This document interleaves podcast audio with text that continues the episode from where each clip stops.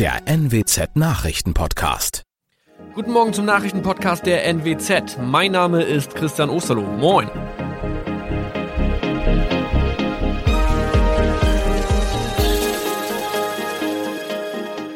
Und das sind unsere regionalen Nachrichten am Morgen. Die Grünen wollen Moorstraße in Oldenburg umbenennen. Viereinhalb Jahre Gefängnis für Falschgoldhandel. Und Landkreis Kloppenburg meldet ersten Omikron-Fall. Der Name Moorstraße könnte laut den Oldenburger Grünen rassistisch aufgefasst werden. Deshalb fordern diese eine Umbenennung.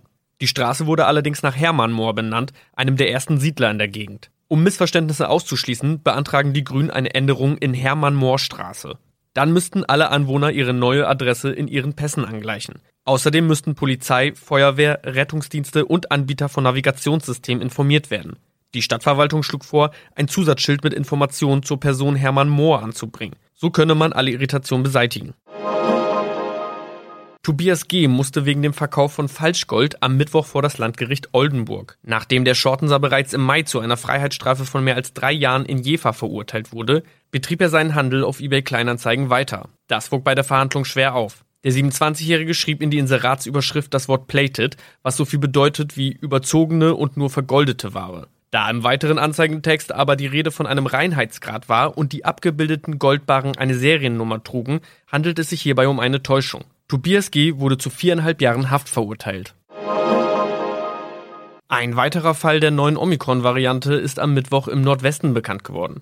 Der Kreis Kloppenburg bestätigt, dass eine Frau bei ihrer Rückreise aus Südafrika am Hamburger Flughafen positiv getestet wurde. Sie befindet sich weiterhin in Hamburg in Quarantäne. Da die Frau im Landkreis Kloppenburg lebt, sei auch das Gesundheitsamt Kloppenburg für diesen Fall zuständig. Zuvor gab es bereits bestätigte Omikron-Fälle in der Wesermarsch und im Kreis Leer. Das waren unsere Nachrichten aus der Region. Weitere aktuelle News aus dem Nordwesten finden Sie wie immer auf NWZ Online. Und Aktuelles aus Deutschland und der Welt hören Sie jetzt von unseren Kollegen aus Berlin. Vielen Dank und einen schönen guten Morgen. Ich bin Sabrina Frangos und das sind heute unsere Themen aus Deutschland und der Welt. Reisen in die USA wieder möglich, der Klimagipfel geht in die entscheidende Woche und die SPD klärt die Führungsfrage. Im März 2020, also zu Beginn der Corona-Pandemie, hatte die US-Regierung ja einen Einreisestopp für Ausländer aus weiten Teilen Europas angeordnet. Ab heute ist es für geimpfte EU-Bürger aber endlich wieder möglich, in die USA zu fliegen. Sarah Geiserde berichtet für uns aus Brüssel. Ab heute brauche ich ja nur meinen digitalen Impfpass auf dem Smartphone. Ja, und dann kann's losgehen? Oder gibt's noch mehr Einreiseregeln, die ich vor Abflug in der EU beachten muss? Also zu beachten ist auf jeden Fall, dass man laut US-Regierung nicht nur vollständig geimpft sein muss, man muss zusätzlich auch einen negativen Corona-Test vorlegen, der höchstens drei Tage alt ist. Und bei der Impfung ist wichtig, mit welchem Präparat sie erfolgt ist. Akzeptiert werden Mittel, die durch die US-Arzneimittelbehörde oder auch durch die Weltgesundheitsorganisation anerkannt sind. Das sind aktuell unter anderem die Impfstoffe von BioNTech Pfizer, AstraZeneca, Moderna und Johnson Johnson. Ausnahmen, was die Impfpflicht angeht, gelten zum Beispiel für Kinder oder auch für Menschen, die aus gesundheitlichen Gründen nicht geimpft werden können.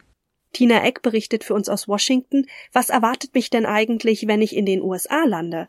Werde ich mit dem digitalen Impfpass ja einfach durchgewunken oder gibt's noch weitere Kontrollen, also Fiebermessen, eine Testung oder ähnliches?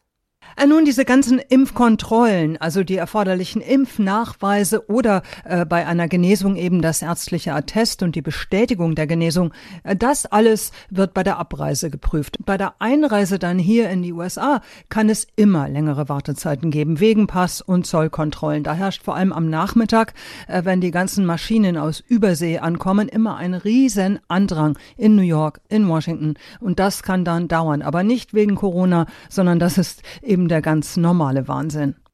Die Zahlen steigen ja im Moment wieder deutlich an. Kann es dann sein, dass der Spaß ja nur von kurzer Dauer ist und die Grenzen bald schon wieder dicht gemacht werden? Wird das in der US-Politik oder innerhalb der US-Regierung irgendwie diskutiert?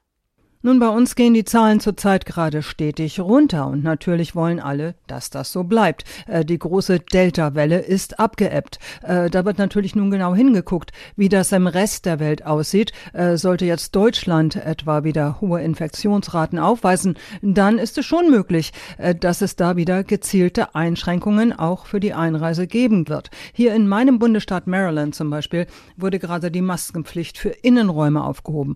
Aber sollten die Zahlen wieder steigen, steigen, dann kann die Maßnahme ganz schnell wieder eingesetzt werden. Die Klimakonferenz im schottischen Glasgow geht ja nun in die entscheidende zweite Woche. Nach Massenprotesten am Wochenende für mehr Tempo beim Klimaschutz wächst der Einigungsdruck. Ja, Philipp Detlefs berichtet aus London. In der ersten Woche hatten die Entscheidungsträger Pläne zum Waldschutz, zum Kohleausstieg und auch zur Reduzierung von Methanemissionen verkündet. Was steht jetzt diese Woche noch im Fokus? Tja, ab heute geht es um ein heikles Thema, nämlich ums Geld. Es geht um Klimahilfen für ärmere Länder. Staaten, die unter der Erderwärmung leiden, unter Dürren, Überschwemmungen und steigendem Meeresspiegel, obwohl sie selbst kaum zum Klimawandel beitragen, die fordern Schadenersatz von den wohlhabenden Industrieländern. Nach Einschätzung von Greenpeace geht es dabei um Billionen.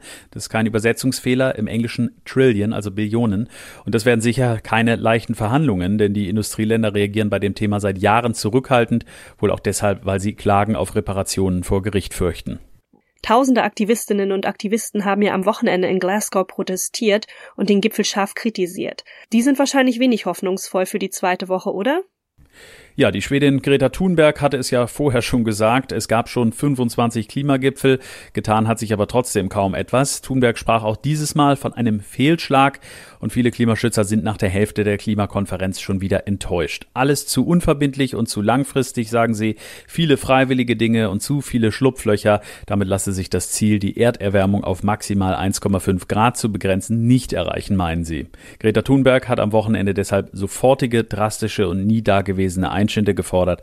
Dass das in dieser Woche erreicht wird, ist allerdings eher fraglich. Nicht nur die CDU sucht aktuell einen neuen Parteivorsitzenden, auch die SPD will heute Klarheit über ihre künftige Parteispitze schaffen. Norbert Walter Borjans hatte ja seinen Rückzug als SPD-Chef schon angekündigt, Ursula Winker berichtet. Heute wollen die SPD-Chef Saskia Esken und Norbert Walter Borjans dem Vorstand ja einen Vorschlag unterbreiten. Esken will wieder antreten, aber Walter Borjans, ja, der hat seinen Rückzug angekündigt. Bleibt es bei der Doppelspitze? Und wer ist im Gespräch für den Posten? Ja, momentan gehen alle davon aus, dass es weiter zwei SPD-Chefs geben wird. Ein Name, der da immer wieder fällt, Generalsekretär Klingbeil. Noch Chef Walter Borjans hatte ja gesagt, es sollen Jüngere ans Ruder. Und mit seinen 43 Jahren ist Klingbeil ja noch recht jung und als Wahlkampfmanager hat er einen super Job gemacht. Immerhin ist die SPD stärkste Kraft geworden. Klingbeil selbst hätte auch Lust auf den Chefposten und seine potenzielle Partnerin Esken und andere SPD-Mitglieder würden ihn ebenfalls unterstützen. Auch im Gespräch ist Mecklenburg-Vorpommerns Ministerpräsidentin Schwesig. Gewählt werden soll die neue SPD-Führung dann auf einem Parteitag in gut einem Monat. Da ist die SPD ja schon etwas weiter als die CDU. Dort wird ja auch eine Nachfolgerin oder ein Nachfolger für Parteichef Laschet gesucht. Ja, die CDU hat ihren entscheidenden Parteitag auch erst im Januar geplant. Da ist also etwas mehr Luft als bei der SPD. Und die CDU steckt ja nach der Debakelwahl immer noch ein bisschen im Schockzustand. Klar ist, der oder die neue Vorsitzende wird viel zu tun haben, muss die Partei wieder zusammenführen. Als wahrscheinlich gelten noch immer die ehemaligen Konkurrenten von Laschet um den Parteivorsitz, Ex-Unionsfraktionschef Merz und der Außenpolitiker Röttgen. Ähm, auch der aktuelle Unionsfraktionschef Brinkhaus oder der Chef der Mittelstandsvereinigung Linnemann werden immer wieder genannt. Äh, bis Mitte November läuft die Bewerbungsfrist noch, dann gibt es eine Mitgliederbefragung und auf dem Parteitag soll dann entschieden werden. Ho, ho, ho. In unserem Tipp des Tages geht es heute um Weihnachtsgeschenke. Ja, schon drüber nachgedacht, was unterm Baum stehen soll? Wer ein Auge auf aktuelle Videospielekonsolen geworfen hat, ja, der braucht voraussichtlich viel Geduld und auch etwas Glück. Denn zumindest die PlayStation 5 und die Xbox Series X sind derzeit fast immer ausverkauft. Und neue Ware? Ja, die gibt's leider nur sporadisch. Woran liegt es und wie kann es noch klappen mit der Konsole zum Fest? Ronny Thorau berichtet. Woran liegt es denn nun, dass die Lieferschwierigkeiten bei den Top-Konsolen ja eigentlich quasi seit einem Jahr anhalten? Ja, hat viel mit Corona zu tun. Erst ist die Wirtschaft eingebrochen und dann hat sie sich so erholt, dass viele Hersteller und Lieferketten nicht mehr nachkamen. Stichwort Chipmangel auch. Und die gleichzeitig extrem hohe Nachfrage, weil ja mehr Leute zu Hause sind und auch mehr Geld zur Verfügung haben, weil der Urlaub flach fiel zum Beispiel. Und dann noch sowas wie der querstehende Tanker Ever Given im Suezkanal, der im Frühjahr die Schifffahrt lahmgelegt hat. Also das ist ein Mix und Experten gehen davon aus, dass die Probleme noch viele Monate andauern. Wie kann man dann trotzdem noch an eine der neuen Spielekonsolen kommen? Ja, sowas eher nicht funktioniert, ist online. Selbst mit Vorbestellungen oder Wartelisten, wenn man sich irgendwo eintragen kann, dann ist doch absehbar, dass man keine Konsole rechtzeitig zu Weihnachten kriegt. Experten empfehlen deshalb ganz klassisch Geschäfte abklappern. Auch nicht anrufen und fragen, habt ihr was? Da wird man eher abgewimmelt, sondern wirklich hingehen. Nicht nur in Elektronikmärkte, sondern auch in Spielwarenläden. Und wer ein etwas älteres oder abgespecktes Modell auch okay findet, der hat bessere Chancen als bei den ganz neuen High-End-Geräten. Inzwischen muss man sich ja auch sehr vor Betrügern hüten, heißt es. Wie nutzen die denn die Lieferprobleme aus? Ja, das ist auch ein Grund, warum Experten eher abraten, online gerade nach der ersehnten Konsole zu suchen. Fake-Shops schießen wie Pilze aus dem Boden. Also am besten nur bei bekannten Shops kaufen und da auch sicher sein, dass es keine nachgeahmte Seite ist. Nichts vorab überweisen, raten Experten und Vorsicht vor allem, wenn es irgendwo heißt, wir haben hier einen ganzen Stapel Konsolen. Das ist gerade wirklich sehr zweifelhaft. Und bei eBay und Co. kann man übrigens auch gucken, aber auch da nichts zahlen, was man nicht begutachten konnte. Und meistens zahlt man da einige hundert Euro drauf an Leute, die einfach Kasse machen wollen. Und das noch? Wetten, dass man das ein gelungenes Comeback nennen kann? Zehn Jahre ist es mittlerweile schon her, seit Moderator Thomas Gottschalk zum letzten Mal durch die Show Wetten das geführt hat. Ja, und Samstag war es dann wieder soweit und er enttäuschte nicht. Klamottentechnisch sowieso nicht, ausgefallen wie immer natürlich, mit einem goldgemusterten Jackett, feuerte die Entertainment-Legende einen Gag nach dem anderen ab. Ja, und auch die Gästeliste, die konnte sich natürlich sehen lassen. Die schwedische Kultband aber, Schlager Queen Helene Fischer, Klaas Häufer Umlauf und auch Joko Winterscheid waren auf der Couch. Also ein Staraufgebot und auch für alle Generationen war was dabei. Ach ja, gewettet wurde übrigens auch noch, ein Hund sortierte schwanzwedelnd Müll, es wurde mit Klobürsten musiziert und ein Bagger fing Frisbee-Scheiben. Ja, das klappte zwar nicht immer und auch nicht ganz so gut, aber egal, das war trotzdem Samstagsunterhaltung vom Feinsten. Gast Udo Lindenberg und auch Wetten das Erfinder Frank Elstner plädierten am Ende übrigens für eine Fortsetzung der Show.